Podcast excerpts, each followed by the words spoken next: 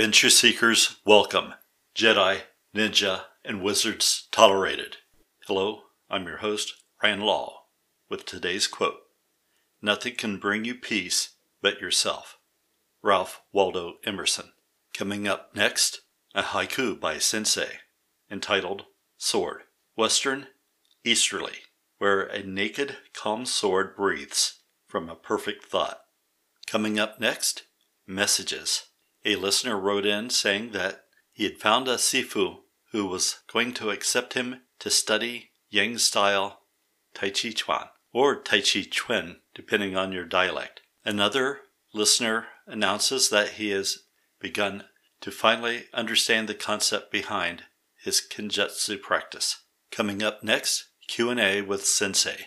There have been questions as to why Sensei utilized the kukri knife in his Kempo sword practice. Sensei referred me back to his haiku about the sword, in which he had been speaking of the kukri knife. The first line, talking about western and easterly, was in reference to the kukri being taken from India by the Persians to the Greeks, and then the Greeks returning with a new fighting system connected to the use of that same blade design. At one point or another, the blade design of the kukri had been taken over the mountains to China, as the source of kung fu has been credited to Damo bringing the rock hard diamond fist law into China. It is only a matter of deduction to determine that the first blade that might have been instructed for mental discipline would have been the kukri, a native knife to that region. That is how it came to be that the American version of a Japanese interpretation of a Chinese art came about to have a kukri in its system.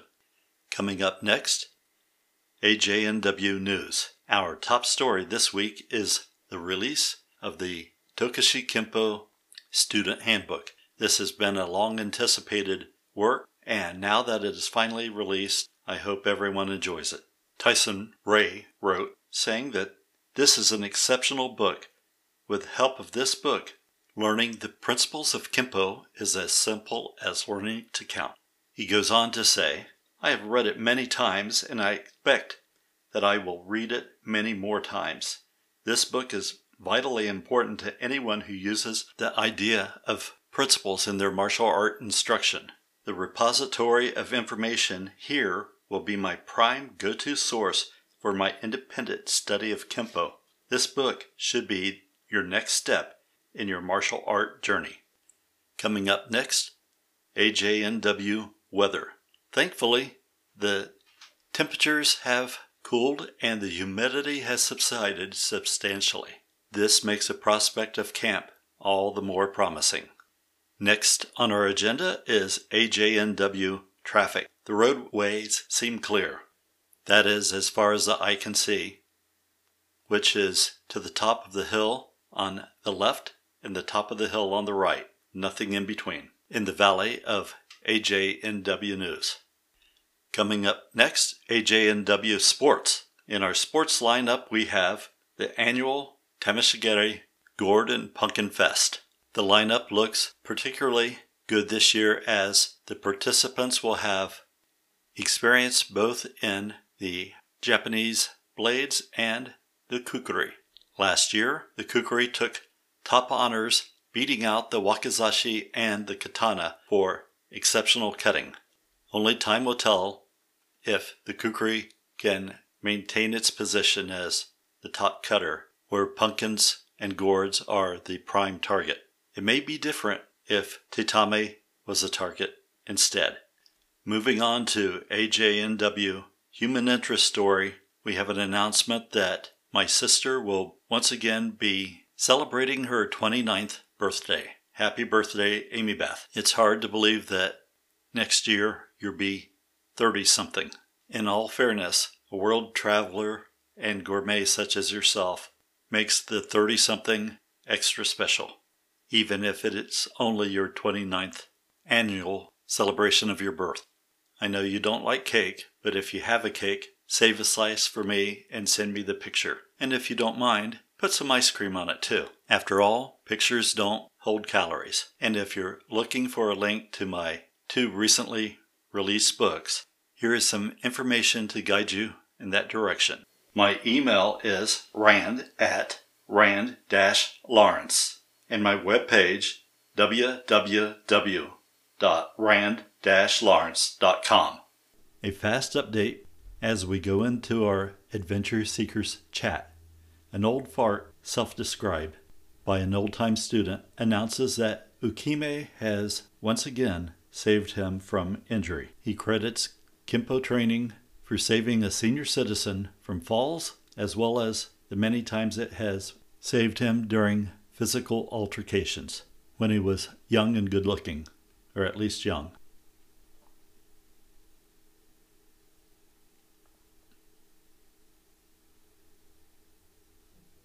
And now for a reading from The Assassin's Gift, Book 2 from the Mystic Dreamwalker series by Rand Law, Chapter 1 entitled Nidan.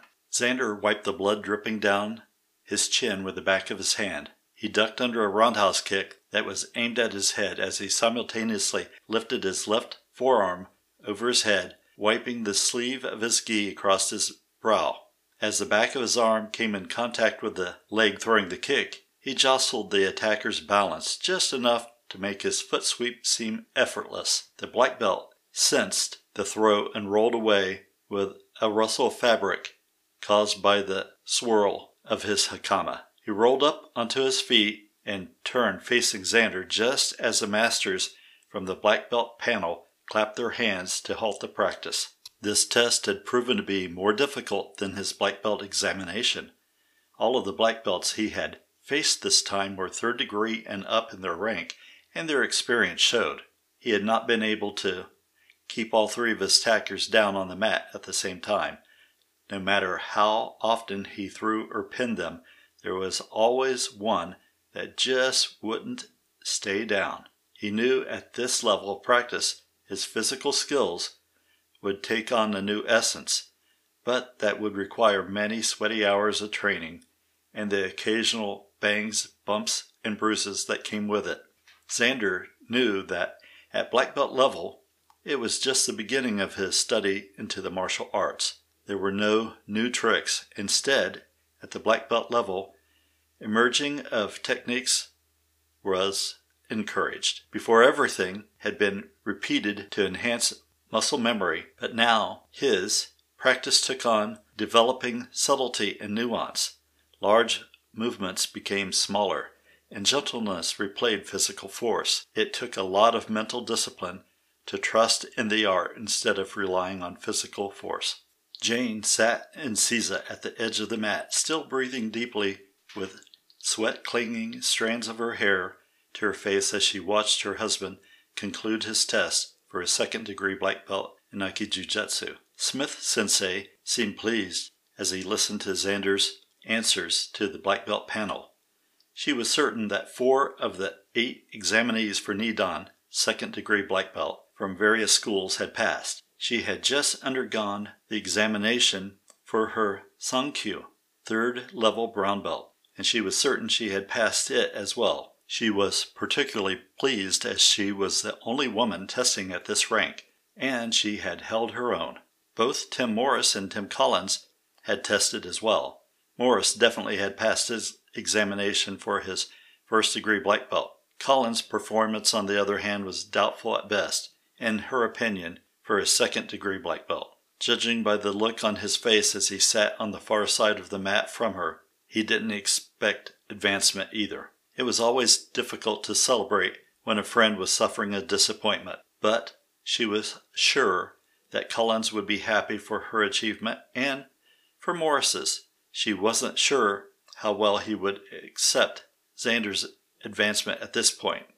She understood that Xander got a lot of attention in everything that he did, but it was merited. Although the attention he received didn't extend to his wardrobe, as he had always been a casual dresser, wearing sneakers and t shirts and jeans, but he wasn't in his gi. At least, she'd been able to upgrade his apparel to include regular shoes, polo shirts, and khaki slacks. Smith Sensei made a brief statement at the end of the test reminding all of the students about his adaptation of an old adage that he had renamed. It had been a guiding force in Xander's life. The modern warrior's code. Watch your thoughts, for they become words.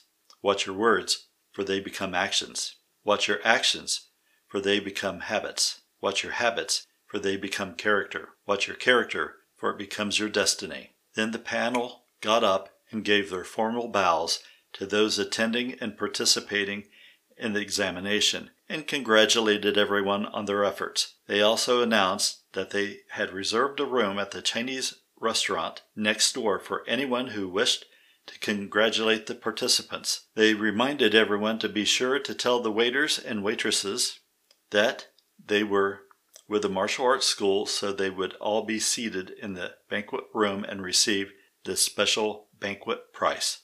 Xander ran his tongue over the sore spot in his mouth. It was just his luck, he thought, to be hit on the same tooth that had been giving him problems. He had just recently had a filling replaced at the dentist's urging. The filling had never given him any trouble before, but the dentist warned him that it was loose and needed repaired. Ever since that day, he felt constant discomfort while chewing, and he had suddenly developed heat and cold sensitivity to it. He had gone back to the dentist to have the tooth re examined and repaired, but the dentist said there was nothing wrong with it. He told Xander that it was all in his head and he was just showing sensitivity to the new filling material.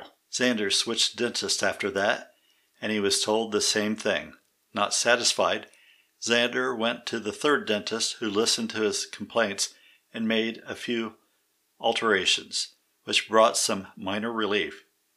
Thinking about the dinner, Xander allowed his food to cool to help negate the discomfort. He had taken to chewing his food primarily on the right side, and this also seemed to help. Everyone enjoyed the fellowship and the food. It seemed to Jane that life was back on track with the Davidsons and their friends. Still had concerns over something Xander wasn't ready to talk about yet, but she trusted his insights. Tim Collins had confided to Xander during the meal that he wanted to speak to Xander about several things that were bothering him but he didn't want to bring them up at the farm. Xander, sensing the deeper meaning to his friend's statement, immediately responded by suggesting they take a private walk over the bridge just south of the plaza parking lot. Xander got up and whispered into Jane's ear that he was going on, and the two young men casually stepped out of the banquet room and the restaurant. On their way out, they explained to the proprietor whom was a longtime friend, that everything was fine. Xander made an excuse of getting a surprise for his wife and that they would both be right back. This worked perfectly for Xander as he had purposely combined his departure with Tim Collins to cover as his reason to excuse himself to pick up a gift he had selected as a promotion present. In an effort to avoid putting pressure on Jane, Xander had Mark Smith pick up a new brown belt for her, and he had agreed to lock it in their vehicle if she had in fact passed her promotion. Stopping at the car, he was pleased to find the belt waiting in the driver's seat with three horizontal stripes of white cloth tape, indicating her third kyu level. As she advanced in rank, they would in turn remove one strip off until she had reached her first kyu.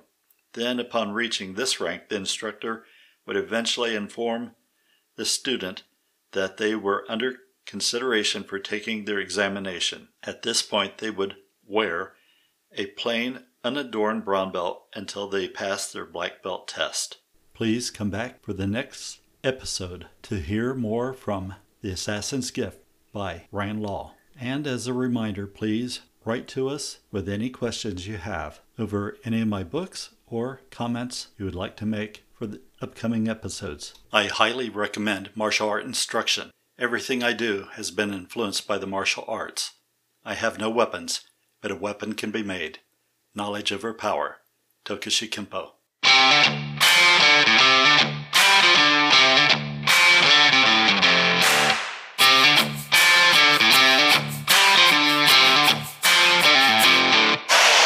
Keep following your dreams.